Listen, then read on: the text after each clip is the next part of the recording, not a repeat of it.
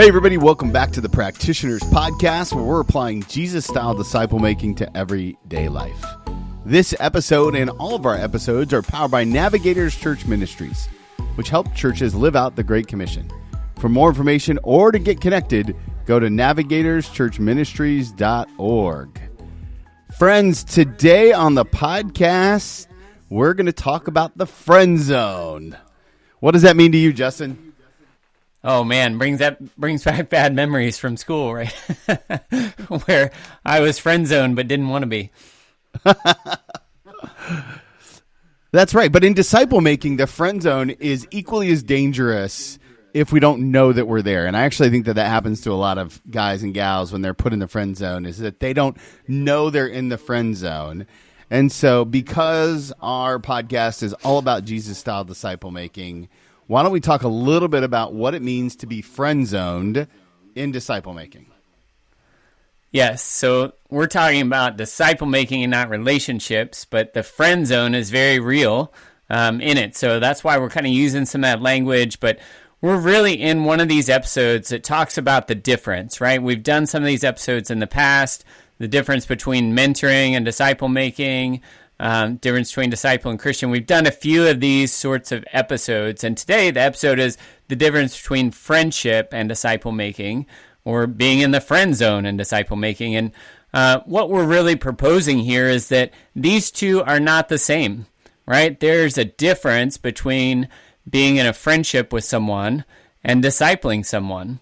Now, what we're not suggesting is that these things can never coexist, because they can. Sometimes you are discipling someone and you're also friends with them. In fact, that's the ideal. That's what we want to work towards if we are not that already. But we're also suggesting that just because you're friends with someone, it doesn't mean you're discipling them. Or just because you're discipling someone, it doesn't mean that you are friends with them. So this is where it gets really interesting, right? Like if you're only a friend with someone, you're not really actively making disciples. But if you're not friends with someone who you're discipling, then you're not going to get life-on-life relationship. And so we're always going to live in the tension of, hey, we have to be relational, and that requires friendship. But relationship for relationship's sake, not the only thing. So we've got kind of three different areas that we're going to talk about. But before we do that, I think it's important to kind of give you a story for some context. Yes, so our story that going to help you give context. I'm laughing because I was just distracted for a second. But all right, so our story to give context. Have you ever heard of somebody saying that they're discipling someone, and as you get to talking about it with them, what you realize is they're just spending time together, right? They're going to play golf, or they're having lunch with regularity. They're doing different things like that. But as you listen, you're not hearing anything about intentionality. You're not hearing anything about vision, about focus. And so there's absolutely nothing wrong with friendship. It's one of the greatest gifts that God has given to us in our lives, is to have friends that can help support you and connect with you, that you can encourage, that can encourage you, et cetera, et cetera. But there's some differences between friendship and discipleship, and we're going to go through those now. I'm going to start. The first difference between friendship and disciple-making is a difference in primary aim. A difference in primary aim. So what is this, the way that you're connecting? How is it aimed? What is it for, is another way to say that. So friendship is aimed primarily at enjoyment, right? It's about connection socially, right? We enjoy being together. We have some commonalities. We're connecting on all those sorts of things. And as we share, whether it's activities together or things that we like to do together, commonalities of just kind of how our lives are, whether it's parenting, marriage, hobbies, et cetera, we are connecting around those things. And that's the whole point, right? Is we're just enjoying that. But disciple-making is different. Disciple-making isn't aimed at enjoyment. Disciple-making is aimed at maturity and reproduction. And so just like we talk about on this podcast so often, disciple-making The way that we talk about it is Jesus-style disciple-making. So we want to become like Jesus. And so when we are discipling someone, or when we are being discipled, the aim is really clear. It's for us to get to a place of maturity where we can reproduce the same thing into the lives of others. That's right. And I think that reproduction is kind of that key part. I don't have many friends that I'm like, oh, we should talk about what spiritual reproduction looks like here. Instead, like it's generally aimed at something, usually mutual enjoyment or just friendship or, you know, just hanging out or fantasy football or whatever. So I love that idea of primary aim. Now, the second one is the difference in environment, right? Friendship exists in a relational environment, but disciple-making exists in a relational and intentional environment. So allow me to elaborate. I've got a dear friend of mine who I've been discipling, and he and I schedule time on our calendars to meet, right? We do it every other week. We have very specific homework goals when it comes to how God is moving in his life and how he wants God to move in his life. And we're talking through the wheel, or we're talking through something like that. And recently I just had him write out a vision statement for what disciple-making looks like in accordance to Scripture. Guess what? If I roll into my bros at the hangout and I'm like, hey, we should do this, they would laugh me out of the joint, right? They would never engage in this. Why? Not because they're not great guys, they're great guys, but because the environment is not intentional in that regard. Just like if I went to a fantasy football draft and I tried to bring up Scripture, that would be the same thing, right? So the environment really matters. The environment really matters. And when you're making disciples, you create an intentional environment that helps people, as we talked about earlier, respond and reproduce, because the aim is different, right? So it's, in a lot of ways, that environment, which typically for Justin and I usually involves a coffee shop and a meeting place, right? That environment is focused, and it creates a space to make sure that our aim is on point for what we're trying to do. Yeah, and I think as we think about Jesus and how he did this, right? He created an environment with those that he was discipling right up front. Come follow me, Jesus said, I will make you fishers of men, Matthew 4:19. So he is telling them at the front, at the start, hey, this is not just about us connecting and enjoying one another. This is about reaching something different, helping you become something that you currently are not. Right? And so they begin in that intentional environment. And of course, it's relational too, right? If we only have an intentional environment, it's not Jesus-style disciple-making. If we only had a relational environment, which really friendship is a good definition of, it's relational only, or at the very, very least, primarily and the majority of it. And so if that's all we have, it's also not Jesus-style disciple-making. And so there's a difference in environment between the two. Okay, our third one is there's a difference in duration and durability. Now, let me unpack this a little bit for us, right? So friendships are built around connection. We've already talked about that. But because they're built around connection, they're more fragile, right? So if there's a change in season, if, you know, maybe you've connected with a friend over a sport or something like that, then that means that, you know, maybe the friendship withers a little bit. Maybe the connection starts to wane.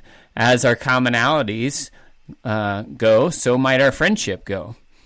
But even though they're more fragile, they also may last a lot longer. So if the friendship goes deep, and if the friendship is such that there's a lot of connections, a lot of shared values and interests and priorities, there are friendships that can really span a lifetime.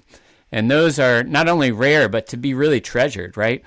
But disciple-making is a little bit different, again, because disciple-making, since it's not primarily built around relational connection, and it's more built around a commitment together of doing something and becoming something, they're more durable. They're not as fragile, right? If I don't connect with somebody I'm discipling on a relational level, I want to continue to work on that and develop it, but I don't need to be great friends with everyone I'm discipling.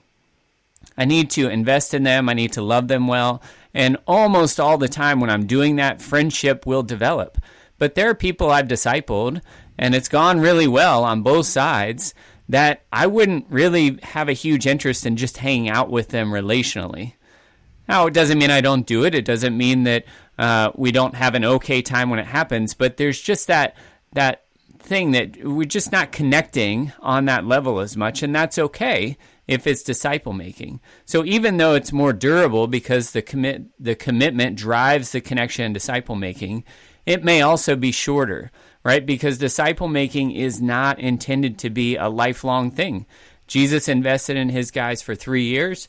In our world, in our time, it might be 3 years, it might be 5, might be 7, but eventually, if the disciple-making is going well, you get to a point where really you feel like you're peers, right? And you have given them what you have to give them, and they have taken what they have, what they can, and now they are living it out in the way that they've been designed. And so a little bit different, but now there's no longer that need for you to disciple them. It becomes a lot of times more of a friendship at the end of it, and you kind of pivot out a little more.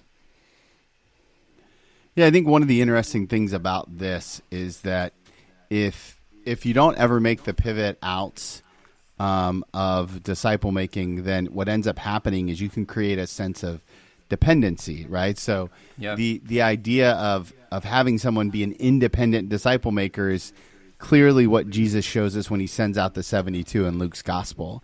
He sends out the 72, he's sending them out. They're friends, but they're also intentional, right? They know what they're aiming at. They know where they're going. They're kind of creating the tools, and this is why we always talk about what it means to be tool-based. So Jesus sends out the 72 so they can go have an experience and then come back. So he also sent them out in twos because he understands that the relationship is important, right? We see the same thing in Paul and Timothy. Timothy's letters, 1st and 2nd Timothy, are great examples of Paul being both a friend but also a spiritual father. He even calls Timothy, my spiritual son in the faith, right? And so that's a very intentional relationship that's also very personal. So again, right, he's moving them out of the friend zone and into the intentionality zone.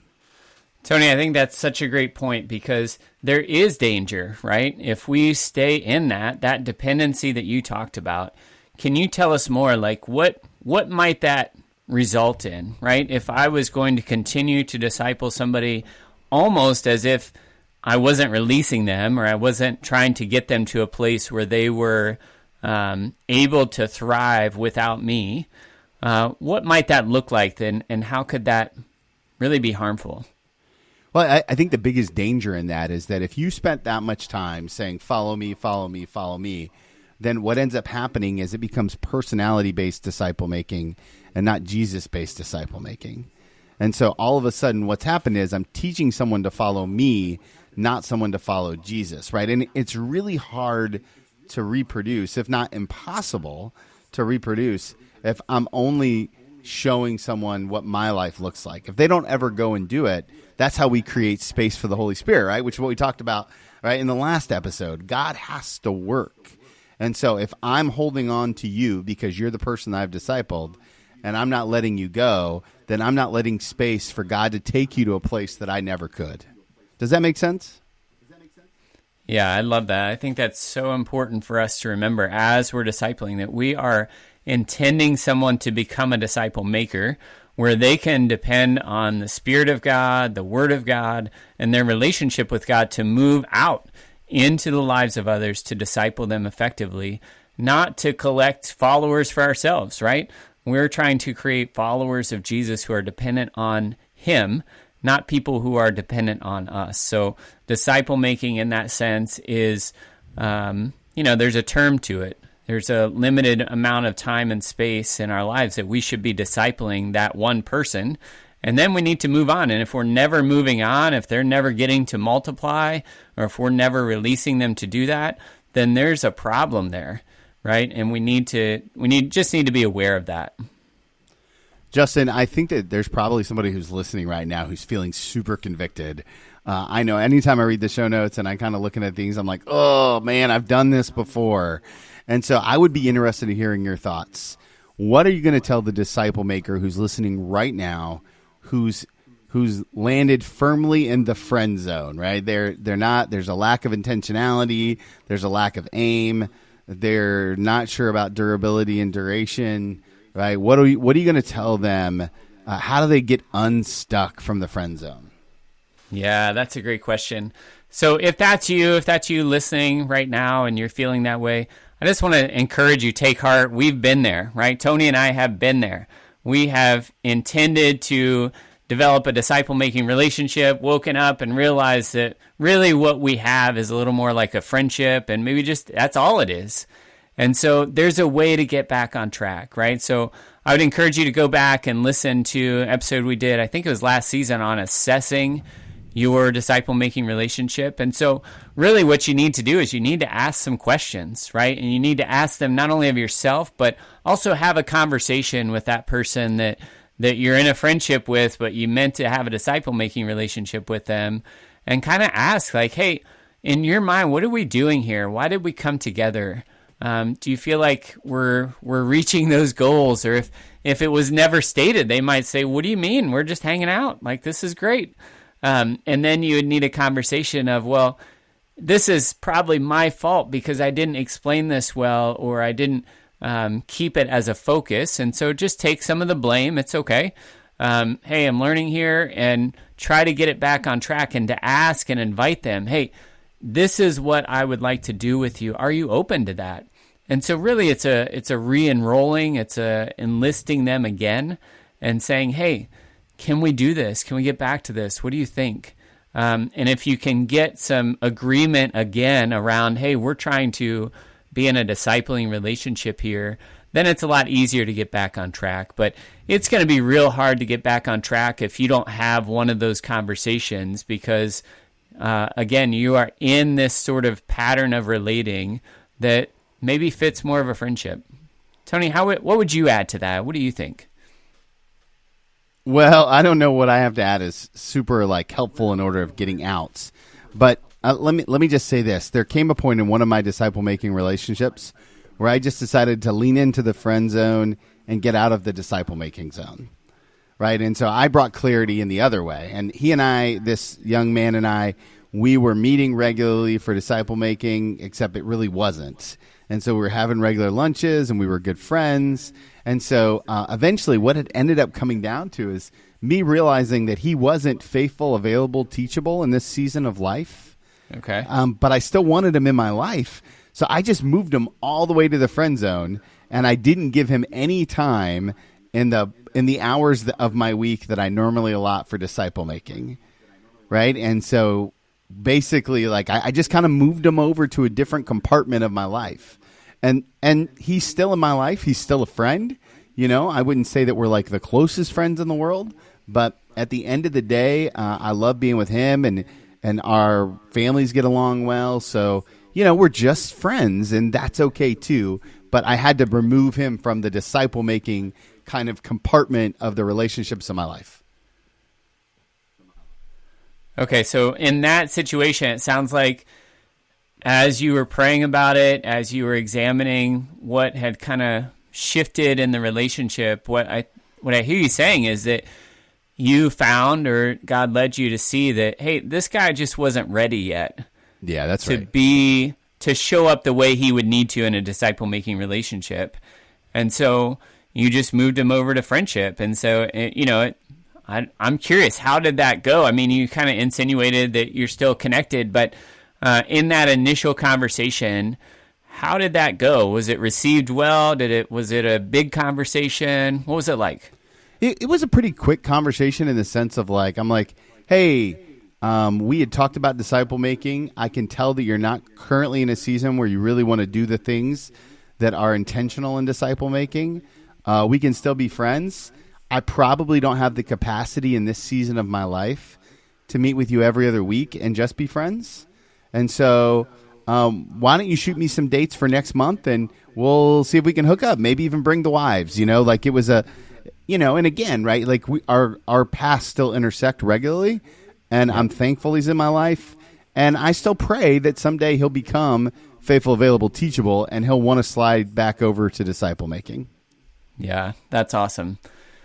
Okay, so Let me share the takeaway, and Tony, I'm going to kick the action step back to you, but our takeaway today is friendship and disciple-making are not the same, but they may overlap, and it's important for us to understand the difference, right? So friendship and disciple-making are not the same.